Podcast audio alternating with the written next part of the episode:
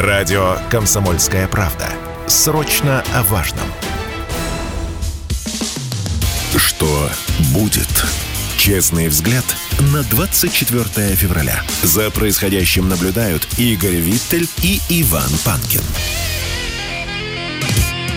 Здравствуйте, друзья! В студии радио «Комсомольская правда» Иван Панкин и Игорь Виттель. В первой части мы сегодня поговорим о том, что все закончится скоро или не скоро. Когда мы говорим «все», мы же понимаем, о чем речь. О нашем противостоянии, во-первых, с Украиной, речь, конечно, про специальную военную операцию.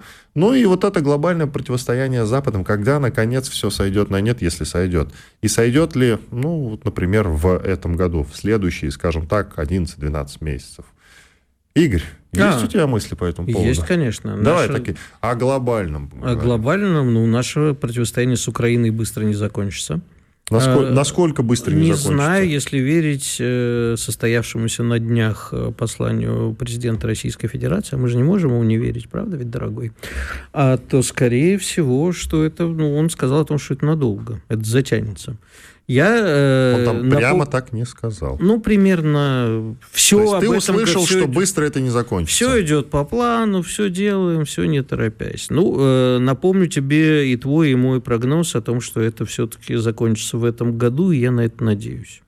Ну, примерно Подожди, такие у нас наши, наши с тобой прогнозы не совпадают с президентским прогнозом. Да, и мы имеем право, опять-таки, у нас более оптимистичные прогнозы. Но я разбил это все на две части. Я же сказал, глобальное противостояние с Западом и а с глобальное Украиной. противостояние с Западом, если закончится когда, то вряд ли при нашей с тобой жизни, Смотри, может быть, даже не при жизни наших детей. Я чуть-чуть подкорректирую. Я говорил, что в ВСУ мы вполне боеспособны разгромить вот в этом году, ВСУ.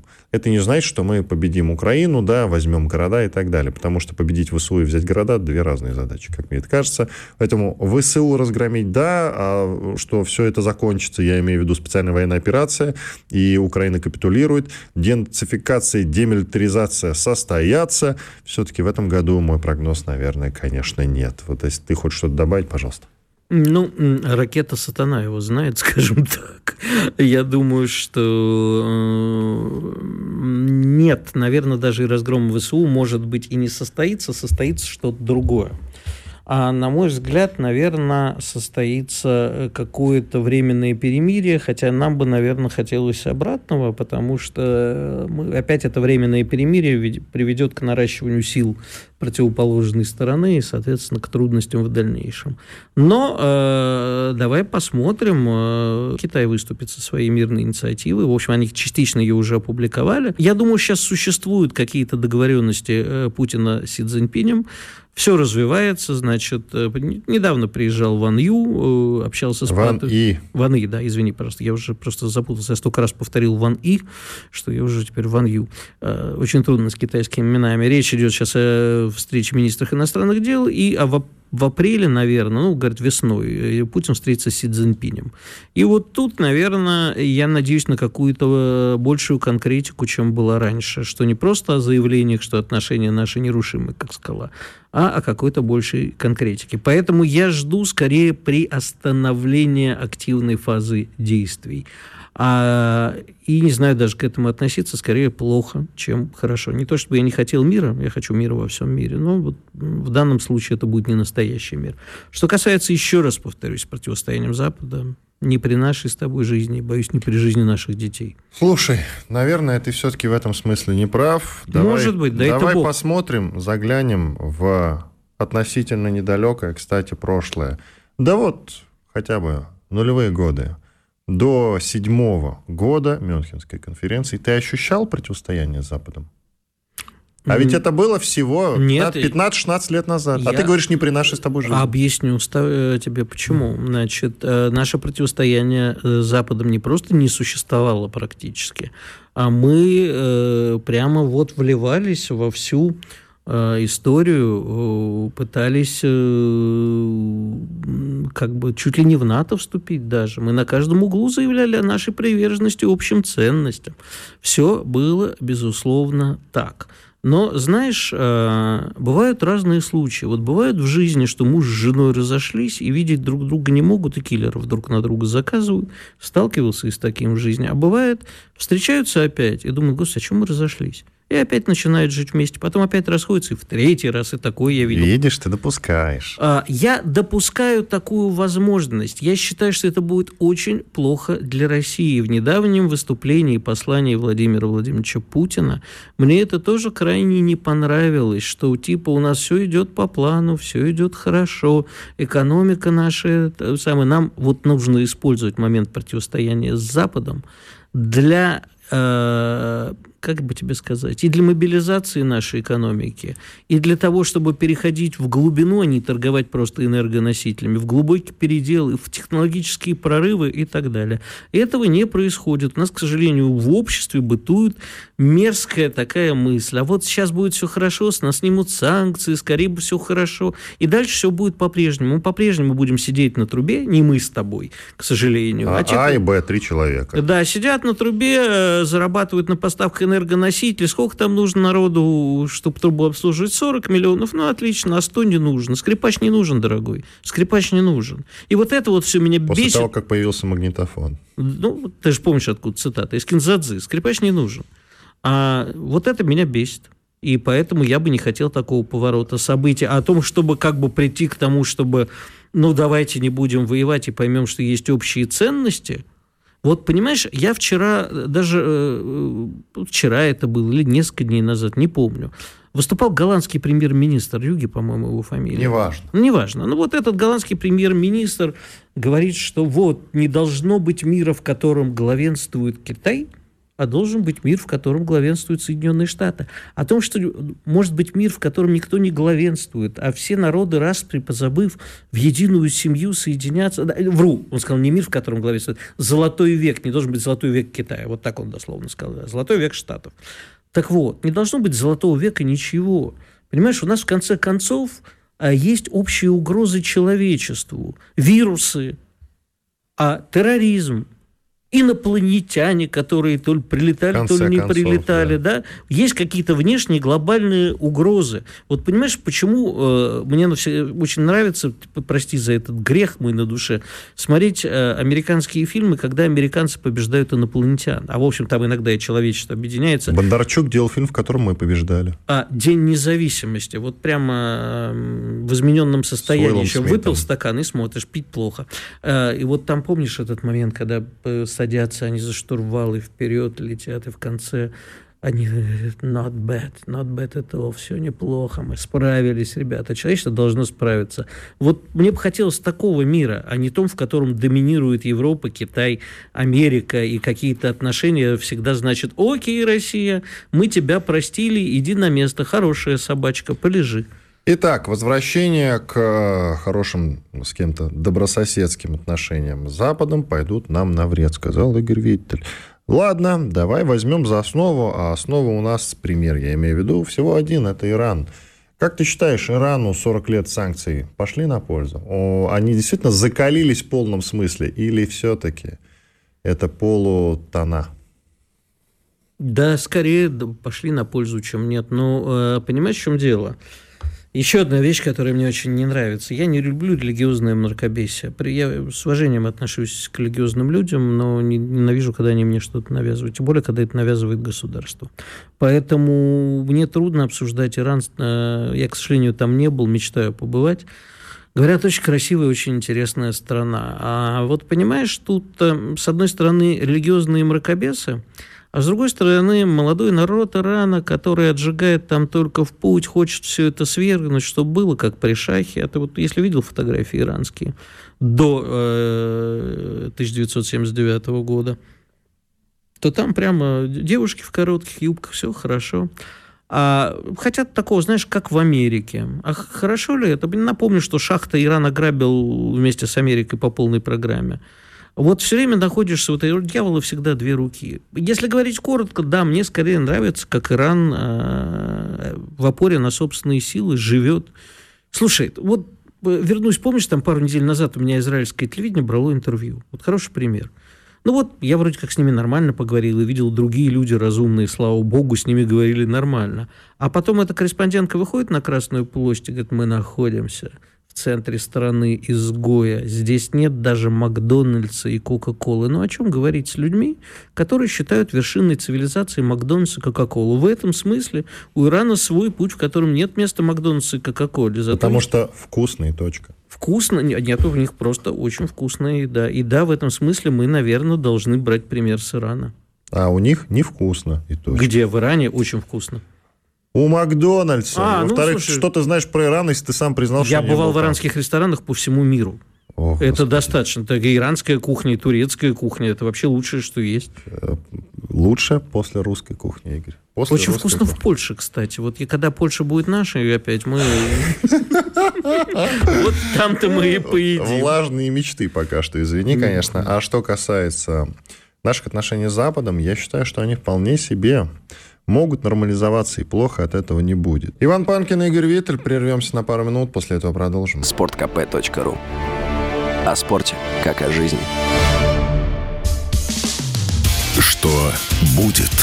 Честный взгляд на 24 февраля. За происходящим наблюдают Игорь Виттель и Иван Панкин. Иван Панкин и Игорь Виттель. Мы продолжаем наш эфир. К нам присоединяется Дарья Асламова, известная журналистка. Дарья Михайловна, здравствуйте. Здравствуйте. Так, ну, в силу того, что у нас сейчас главная тема – это Украина, ни для кого это не секрет, и мы много говорим о том, что нам делать и как нам быть с этой самой Украиной. К тому же есть некий Рубикон, который перейден, да, а СВО продолжается уже совершенно конкретное количество времени, и надо понимать, что все это уже как-то должно двигаться к какому-то завершению. Но к какому? Но перед тем, как поговорить о том, к какому завершению, хочется вспомнить, как все начиналось, а вы вообще побывали, по-моему, на всех военных конфликтах за последние десятилетия. И, конечно же, вы помните, как начинался Майдан, и помните прекрасно, а, как дело обстояло на Донбассе тогда, в 2014 году. Вот давайте вспомним а, ваши впечатления тогда, и были ли у вас тогда уже мысли о том, что война, глобальная война и спецоперация, конечно, как нам надо ее называть, она неизбежна? На самом деле все начиналось с 2004 года, и э, проблема в том, что э, это оранжевая революция, 2004 год, и ездил туда потом каждый год, и первый раз сказал о том, что будет война, это был 2008. То есть сейчас, может быть, это кажется э, странным, что аж 2008 год, и тогда меня обвинили в том, что я э, разрушаю, э, разрушаю дружбу народов э, в стране. А, я объясню, что происходило. В 2007 году я приехала во Львов, и, который активно готовился к войне. 2008. А, в это время а, со мной встречались бандеровские семьи, которые отправляли своих детей уже готовить воевать, готовить прямо воевать с Россией, так мне об этом говорили. Например, что такая организация «Пласт», я встречалась с ними, это были дети, которым было по 14 лет, их родители говорили, мы готовим э, новую украинскую элиту для борьбы э, с москалями. Совершенно прямую. Эти дети давали мне интервью. Я спрашивала, чем вы занимаетесь в ваших организациях? Они ходили на парады, ходили строем, их учили стрелять. Детям было 14 лет. Сейчас посчитайте этим детям по 30, это и есть та самая украинская элита, которая э, сейчас воюет, и идеологическая подпорка всего того, что происходит на Украине. Э, дети рассказывали, нас учат молиться, мы бандеровцы, значит, молиться и воевать с москалями. Это наш главный долг, и мы должны забыть русский язык, потому что это язык врага. А русские должны на Украине заткнуться и знать свое место. Я опять, я опять говорю, 2008 год. Далее, на том же э, в Западенщину меня знакомили с людьми, которые отправляли детей, детей в так называемые вышкилы. Вышкилы – это школы для подго... типа пионерский такой э, детский лагерь, да? Это в этом пионерском лагере детей учили тоже стрелять, обучали бандеровским делам. И с гордостью мне, значит, а, их дедушки, старые, у кого еще были отцы бандеровцами, говорили, «А, государство существует только тогда, когда у него есть враг. Наши дети пока стреляют по фанере, а потом они будут стрелять в вас. То есть, и это было совсем, то есть я приехала в полном шоке, когда я это написала, мне эту статью пытались и убрать и так далее, и сократить, потому что это подрывало миф о том, что якобы вот это братские народы. Говорю, ребят, там готовятся к войне. Более того, тогда я встретилась с, э, с Юрием Шухевичем, это сын знаменитого Романа Шухевича, сподвижника Бандеры, Который он недавно умер, кажется. Он недавно умер, да. Я с ним несколько раз работала. Э, он меня называл империалистка Даша, а я его бандеровцем. Э, он был очень откровенен. Он сказал, Даша, мы послали, я лично организовывала отряды, посылал людей в Чечню воевать против русских и в Грузию воевать против, значит, стрелять в абхазов, потому что они на русской стороне. Десять человек получили ордена, значит, орден Давида Строителя, если не ошибаюсь, вот такой знаменитый. Это тогда началась спайка между э, Грузией, э, националистической Грузией националистической Украиной. Я говорю, минуточку, вы посылали детей стрелять, э, учиться стрелять кого? В русских братьев? Сказали, вы нам не братья. Мы европейцы, мы славяне, а вы жалкие графины. То есть все, все готовилось уже тогда. Это была такая э, идеологическая подпорка, поэтому для меня 2003, уже 2013-2014 год совершенно не были удивлением. Я знала, что они готовятся к войне. Они этого не скрывали, никто этого не скрывал. Это поразительно, что почему же мы, журналисты, об этом знали, а у нас в России были какие-то иллюзии, когда мне делали выговоры за то, что я, оказывается, неправильно веду себя на Украине, подрываю авторитет, значит, подрываю общие основы наших братских народов. Их уже не было. И надо не забывать, что вся идеологическая основа, вся идеологическая э, работа еще советских времен, не знаю, она была намеренно сделана, или это была диверсия, это была диверсия или все-таки случайно, э, вся идеологическая работа советских времен была отдана Западу. Западенскому Западу. То есть Восток работал, Киев жировал, значит, столица, а Запад отвечал за идеологию еще с советских времен. То есть все бывшие бандеровцы, вернувшиеся из Сибири, тогда их вернули, они были реабилитированы и начали работать как секретари райкома партии. Так что это все заранее подготовленная вещь со времен еще Хрущева, когда проталкивали этих людей во власть. Э, и они к этой власти пришли. Они ждали момента, они это сделали. Дарья Михайловна, а скажите, пожалуйста, я с вами абсолютно согласен, но вопрос следующий. А как э, удалось центр Украины э, в это втянуть? Я сейчас про Донбасс вообще не говорю, это другая история. Донбасс так и не был втянут. А вот центр Украины, который, казалось бы, всегда был, ну, я очень много времени в детстве, в юности проводил в Киеве, всегда был, ну, не очень агрессивно настроен по отношению к русским. Более того, украинскую речь там трудно было услышать. Что послужило триггером для втягивания именно центральной Украины во все это? Объясняю. А, дело в том, что а, я находилась время Майдане, да я работала много, я каждый год ездила на Украину. А, и дело в том, что мне совершенно честно отвечали э, люди, мы, э, мы Киев, люди трусоватые, зажравшиеся, мы их боимся на психологическом уровне. А, у нас, нам предки рассказывали, типа пугали нас бандеровцами в детстве, и поэтому мы воевать с ними не будем. И я им рассказываю, как шел Майдан. То есть я стою и вижу, как из метро вытекают толпы людей, одинаковых молодых людей в серых куртках, которые толпой идут, значит, э, к площади. Идут все толпой, то есть они выходят из метро. Я их останавливаю, говорю, скажите, ребята, а, мне было интересно их реакцию проверить. Они идут даже не из метро, там не вытекают, вытекают. Говорят, где метро, там Октябрьская или какая-то точно назвала название. Они, он говорит, Петро, а где тут вообще вот такая-то улица?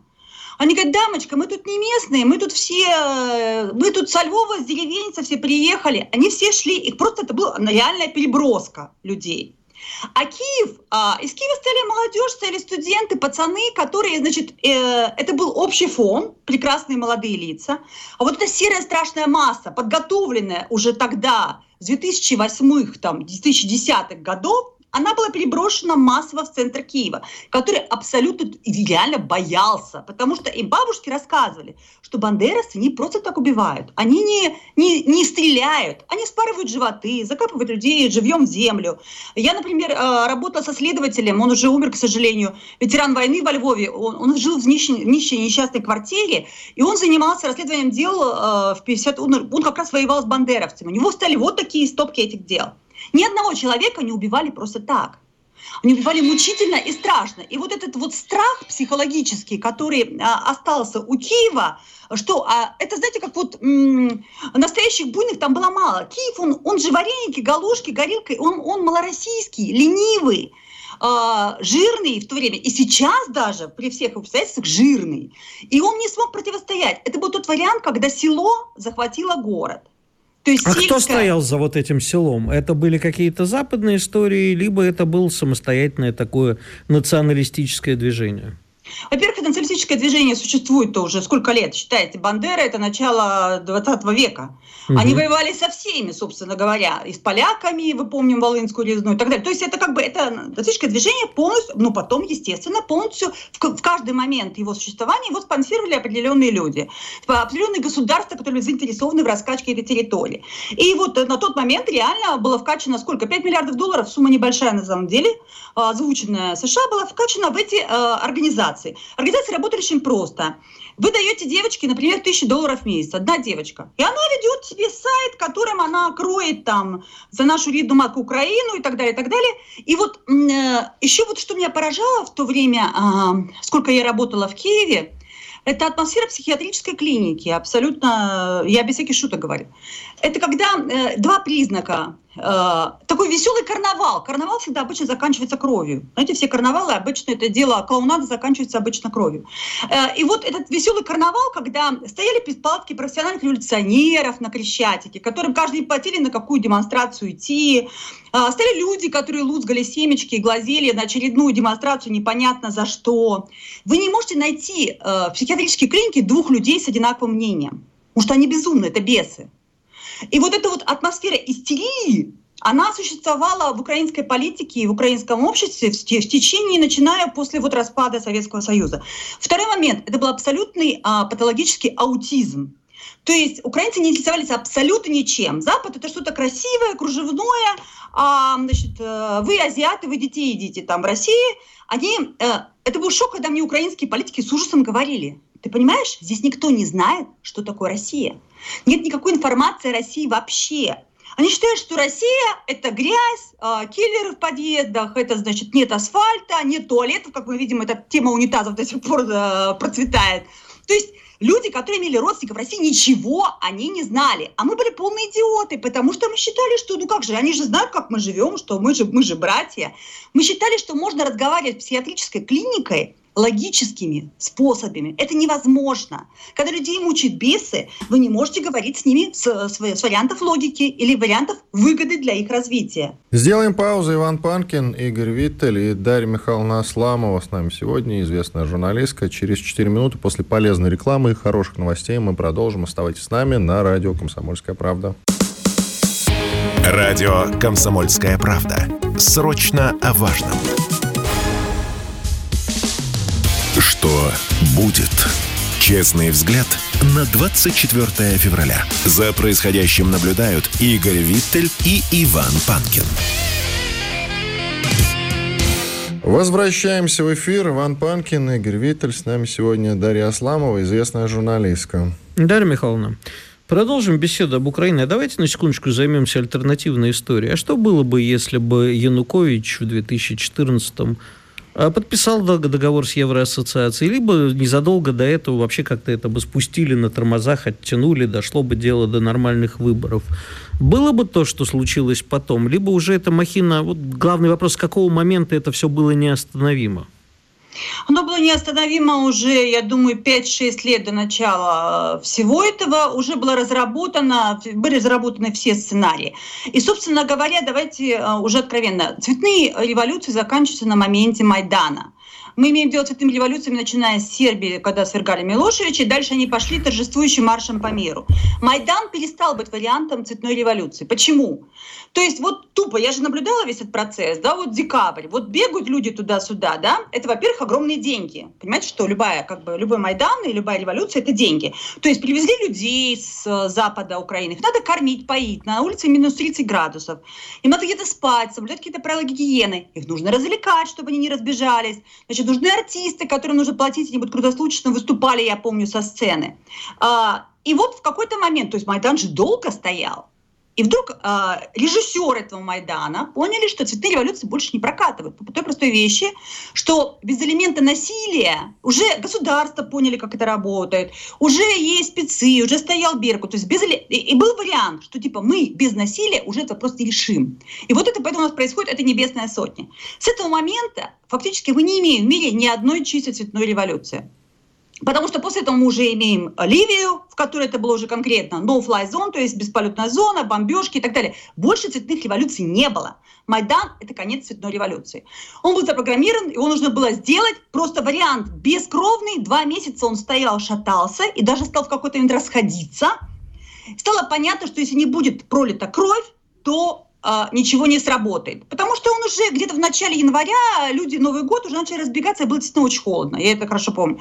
И поэтому значит, уже казалось, что все. И вот тут была сделана, выброшена эта карта крови.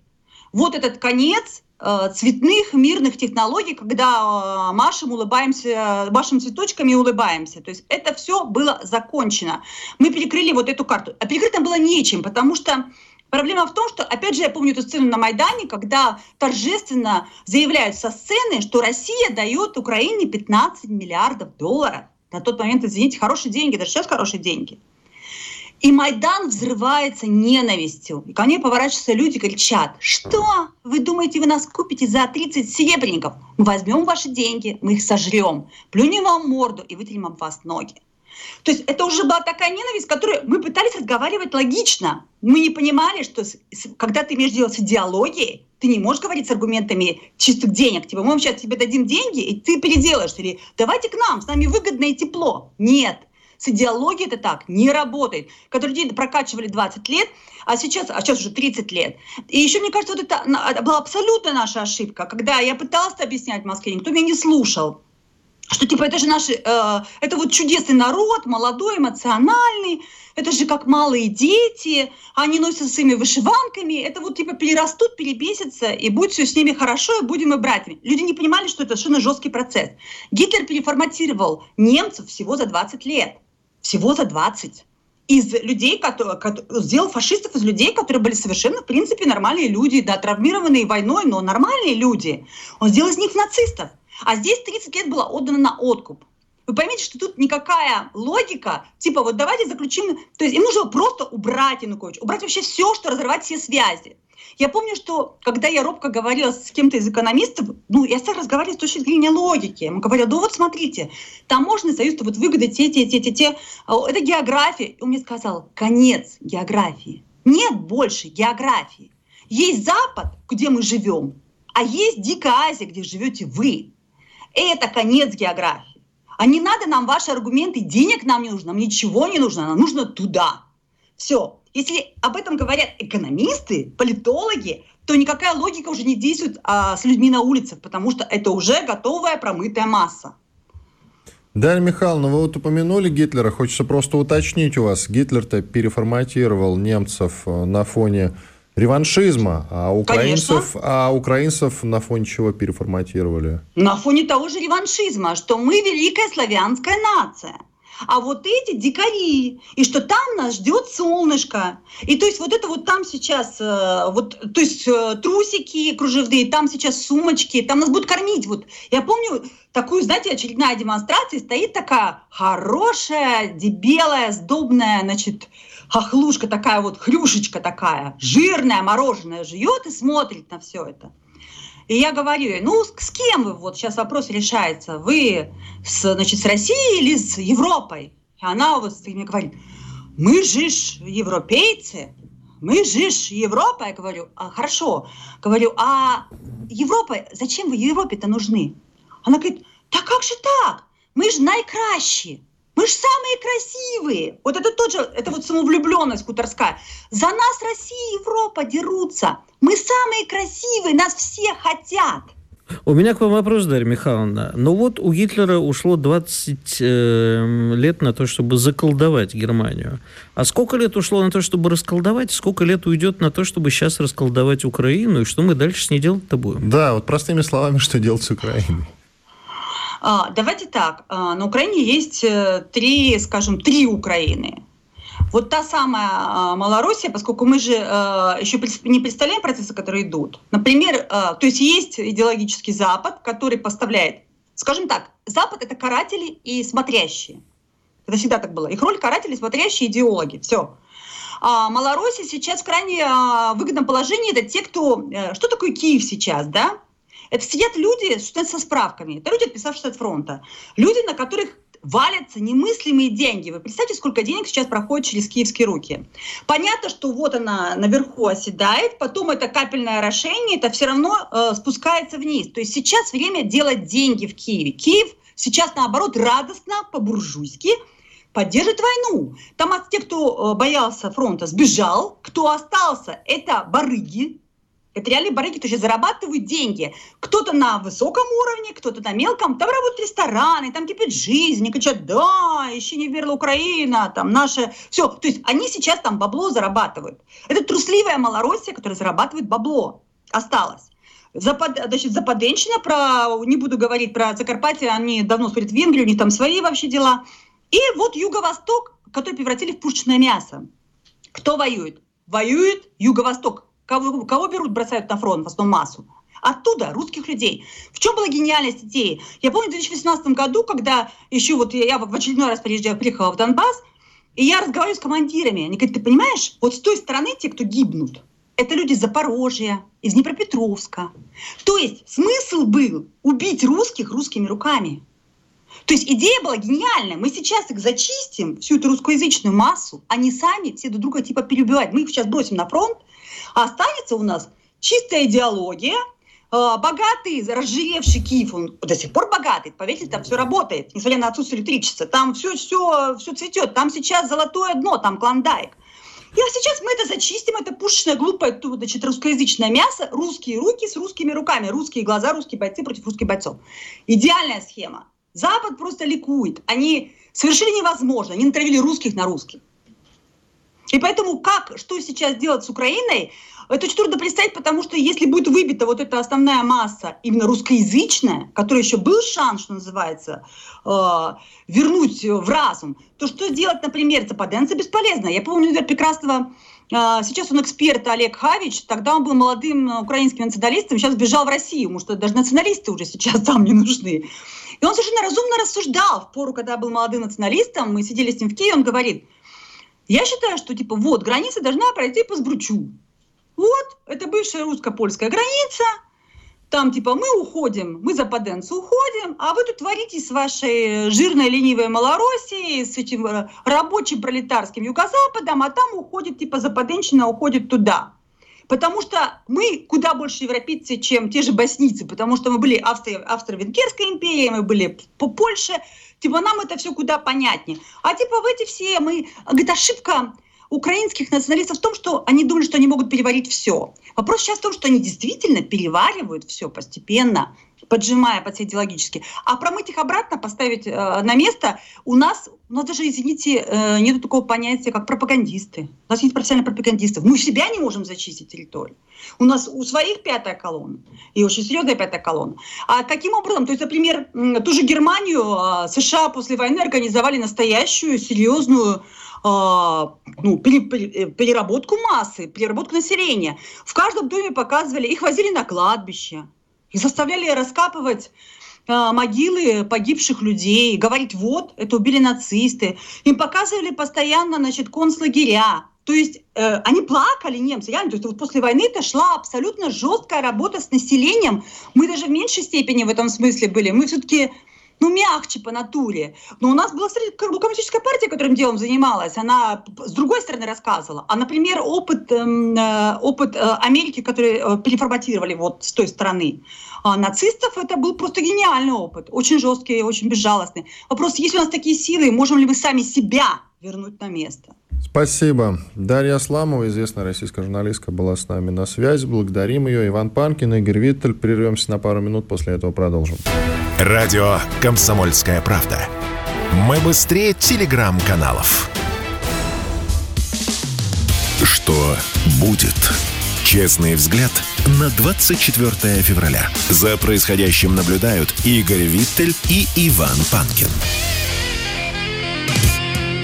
Иван Панкин и Игорь Виттель. Четвертая часть нашего разговора, финальная часть нашего разговора. Ну что, будем осмыслять сказанное журналисткой Асламовой. Есть что сказать, я думаю, что ты хочешь начать. Да, есть, конечно, что сказать. Ну, во-первых, я хотел бы, поскольку не успели, вот на последнюю фразу Дарьи Михайловны отреагировать, что, конечно, американцы э, занимались денацификацией, но они в огромном количестве инкорпорировали э, немцев, э, которые им были нужны в свои структуры. Это касается ядерных всяких дел, военных. Ну, а в Германии послевоенное, уж в Австрии тем более, количество нацистов в органах власти, нормальных нацистов, служивших в армии, служивших в том числе и в СС. А, да, в общем, потом они карьеру вплоть до руководства ООН делали. Если Ты имеешь в виду, что немцы не были изгоями в Европе и в мире? Не то, что не были изгоями, а как бы, мне кажется, что роль изгоев, если уж и досталась, то восточным немцам, которые как бы... Но были... они и выехать не могли. Они и выехать не могли, но и на Западе к ним относились, как вот эти вот проклятые коммунисты. И, кстати, до сих пор, вот если ты бывал в Германии, это вот эта вот линия Запад-Восток, оси проклятые, которые не смогли до сих пор инкорпорироваться в объединенную Германию. Сколько лет прошло с Берлинской стены? 30 с лишним. Вот они до сих пор не могут инкорпорироваться, как вот считает э, Запад. А главное из того, что я услышал в словах Дарьи Михайловны, это вопросы, на которые лично... Я не знаю, мне кажется, у нее есть ответы на эти вопросы, у меня, например, нету. Поскольку я тоже много мотался и в Киев по горячим точкам, и это касается не только Украины. Для меня вопрос, как так все получилось, и когда это можно было развернуть, и как, он вопрос скорее риторический. И а, ответ э, в том, что она сказала, я, я так и не получил ответа лично для себя, а вопрос я хочу задать самому себе. А как так получилось, что мы вообще ничего не сделали а, ни мягкой силой, ни твердой, никак не попытались ничего противопоставить ни идеологической войне, ни как вот Семен Уралов у нас несколько дней назад говорил, когнитивной войне. Мы дали спокойно бандеровцам, а не просто развить это на Украине, но и э, заморать всю память э, не только наших дедов, а в том числе и украинцев, которые воевали, как весь Советский Союз против фашизма. Как вот это маленькие твари гли, галичанские, да, вот это все, казалось бы, Западную Украину, ну чего там, плевком переплюнуть. Как они, сволочи, смогли. Это идеология, наши просчеты. Идеология сильная вещь. Я постараюсь немножко поотвечать на твой вопрос. Смотри, ну, во-первых, в мягкую силу мы никогда не умели, а в твердую начинаем учиться только сейчас. Когда вот уже поздно практически. Специальную да. военную операцию мы начали, то есть вот, считай, мы учимся. Что касается мягкой силы, вспоминаем э, Японию. Да, опять пресловутая Хиросима и Нагасаки, и уже 45-й год, когда союзники высадились в Японии, и ведь э, Японские дети очень боялись американцев, и вообще народное население было крайне изначально негативно настроено против американцев. Но американцам удалось это переломить, этот момент. Каким образом? А они сразу начали вливать огромные деньги в Японию, привозили туда гуманитарку в огромных количествах, и до сих пор э, там, люди, которым 90, а такого населения много в Японии, они долгожители, они до сих пор вспоминают о том, что а, американцы их буквально кормили, и вот это переломило плохое отношение как раз-таки.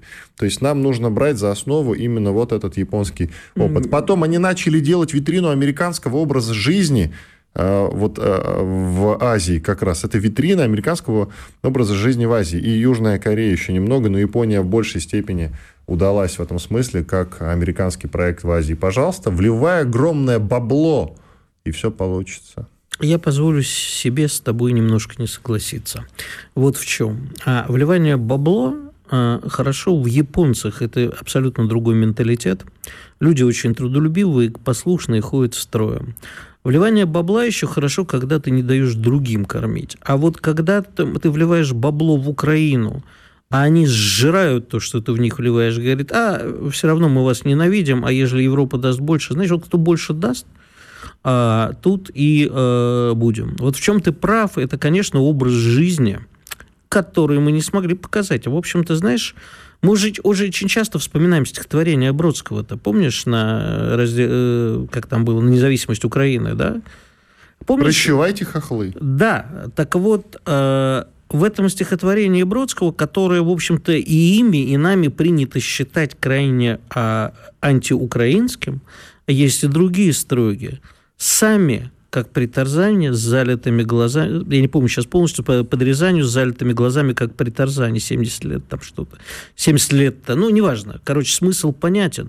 Мы, что мы могли показать-то Украине, когда мы сами все 90-е годы, когда Украина скакала как макаки и кричали «Украина не Россия», мы всему миру и Украине в том числе демонстрировали, что мы сейчас заняты чем угодно – только неразумной политикой, ни внутренней, ни внешней. Мы распродавали свою страну. И я говорю, мы, к сожалению, понимая, что и на нас, ну, на мне, не буду про тебя говорить, лежит часть вины. Мы страшно радовались, свобода пришла. И вот этот грабеж страны, мы демонстрировали Украине, ничего мы могли ей дать-то. А в 2000-х годах они уже были действительно скованы одной цепью с другой стороны. Для меня, еще раз повторюсь, для меня это удивительно, потому что Киев это всегда был самый русский город.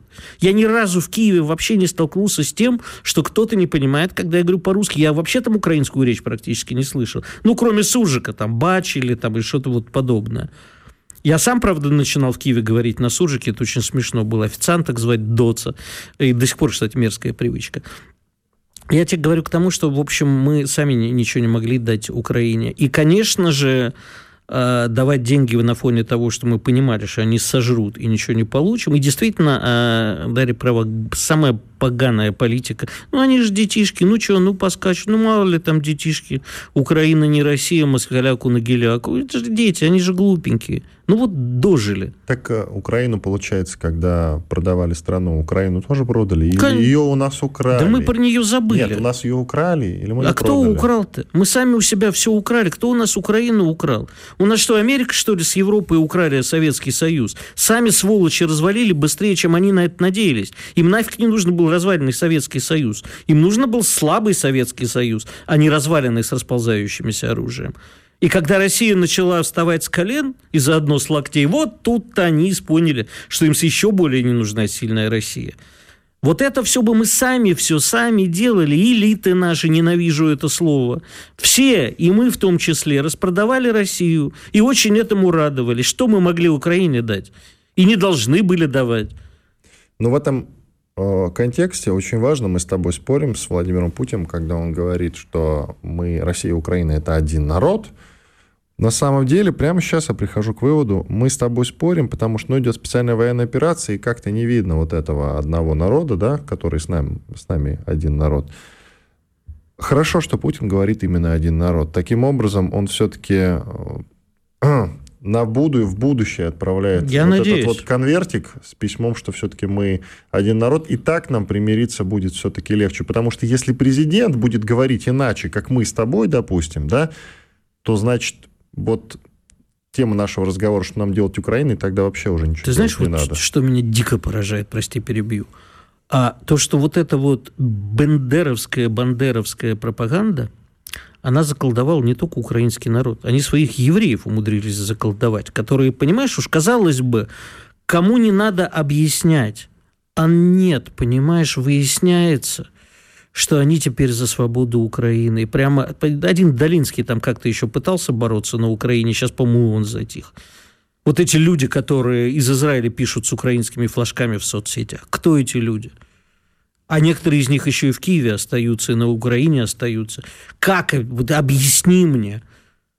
Как мудрому народу, пережившему трагедию, знавшим, кто стоит за этой трагедией, как можно было так заколдовать, я не знаю. Ну как? Это расколдовать, один... видимо, ты знаешь, я против этого, но расколдовать теперь всех, видимо, можно только Хиросима и Нагасаки, хотя я сто раз против этого. Но заколебало, Вань, ты не представляешь. Вот я смотрю, и слезы текут. Смотри, что нам э, делать с Украиной? На самом деле, что делать, что делать? Сухари сушить. Ждать. Ждать. Время лечит, как известно. Или не в этом случае? Знаешь, я всегда говорю, что время лечит, когда нет болезни. В других случаях время не лечит. Да, действительно пройдет, ты абсолютно прав. И японцы будут лизать э, задницу американцам, а э, Украина будет лизать задницу нам, возможно. Кто, как кто-то из наших с тобой гостей говорил, кто вот э, кто накормит у них, кто будет у власти, тому и будут служить. Но прямо сейчас... Мы... В этом смысле мы точно не один народ. Прямо сейчас мы подписываемся под тем фактом, что проиграли вот в этой гонке. Американцы, американ, я вот хочу сказать, какой американцы работали с людьми, а мы с элитами. Я тебе еще раз повторю, помнишь, я однажды не выдержал, я не помню, говорил это в эфире, точно писал у себя в телеграм-канале, а, о том, что, понимаешь, американцы говорят, это сукин сын, но это наш сукин сын. А мы говорим это, чтобы не материться в эфире, это козел, но это наш козел. И ставим все время на каких-то козлов. Они ставят на сукиных детей, а мы ставим на козлов. Вот э, пора с этой практикой заканчивать. Иван Панкин и Игорь Виттель были здесь, остались очень довольны. До свидания, спасибо, что были с нами. Скоро увидимся, услышимся. Чтобы получать еще больше информации и эксклюзивных материалов, присоединяйтесь к радио «Комсомольская правда» в соцсетях – в отечественных социальных сетях. Смотрите новые выпуски на Рутьюбе, читайте телеграм-канал, добавляйтесь в друзья ВКонтакте, подписывайтесь, смотрите и слушайте. Радио «Комсомольская правда». Самая оперативная и проверенная информация в эфире и соцсетях.